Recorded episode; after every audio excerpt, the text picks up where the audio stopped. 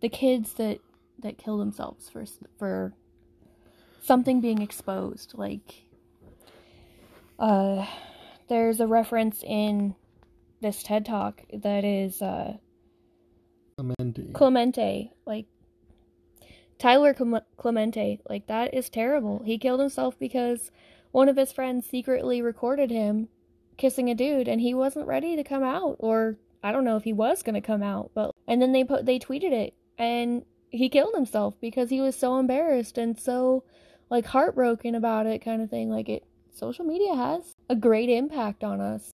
Yeah, absolutely. Everyone's always hitting the like button, scroll and like, scroll and like, scroll and like. Everybody wants to get as many likes as they can so that way they feel appreciated or they feel loved and you know they feel like they've got nowhere else to go so they might use it as an escape. They they need that uh, gratification of I did a good job with that pose or that was a good picture and they want to be gratified that they took a good picture or Yeah, they need that. Regarding social media, we are already experiencing impairments similar to substance dependencies. With every like, you get a shot of that feel good chemical, dopamine. You gain more of that social currency. So, what do we do to feel good? We check likes. Just one more time. We post. Time. We're anxious if we don't have access. Doesn't that sound like every drug you've ever heard of? And that statement, like, I seriously agree with. Growing up in where, like, technology has kind of come into the scene, hasn't really been here the whole time. Has, like, I've seen it. Computers go to the of giant moving boxes to the size of your watch. To me, like, Facebook didn't start till, like, sometime in middle school. And, like, I remember MySpace and Facebook then, but, no, to like, it wasn't, like, a used everyday thing. It was, okay, let mom or dad get off the phone so that I can go check my Facebook or hmm No, that wasn't. I don't remember that ever being a thing.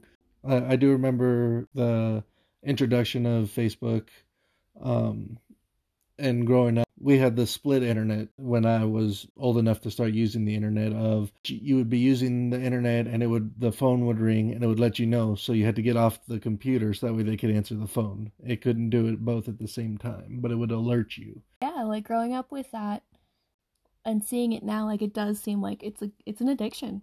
Like, Yeah. There are days that I have to check my phone like and like I'll do it subconsciously. Like I won't even I'll be playing with my son or see something really cool and just have to take a picture of it to send it to my sister.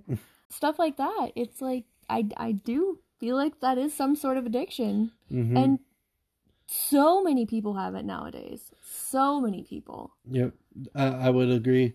Um, people are attached to it; they can't live without it. They, it's that precious. It goes back to what we had referenced earlier about you have to know what's going on, so you cling to it. It's it's your, but you're attached to it just like an addiction. You, it's something that you can't quit. Uh, or not that you can't quit that is extremely hard to beat and to break the habit of you know, I can set my phone across the room. I can spend this time with my family. I can, you know, be in the moment at the time versus trying to capture the moment. Yeah, to tie back to like how you're how everybody kind of compares themselves to like the best moments that people are posting. Mm-hmm. About you? Like I see all those fancy posts and I'm like, wow, why why isn't my life like that? Like that does make me kind of depressed. And depression ranks like the second leading contributor to the global burden of disease for men and women for just people aged 15 to 44. And that was in 2011 from the World Health Organization website. Wow, Like- like that's a big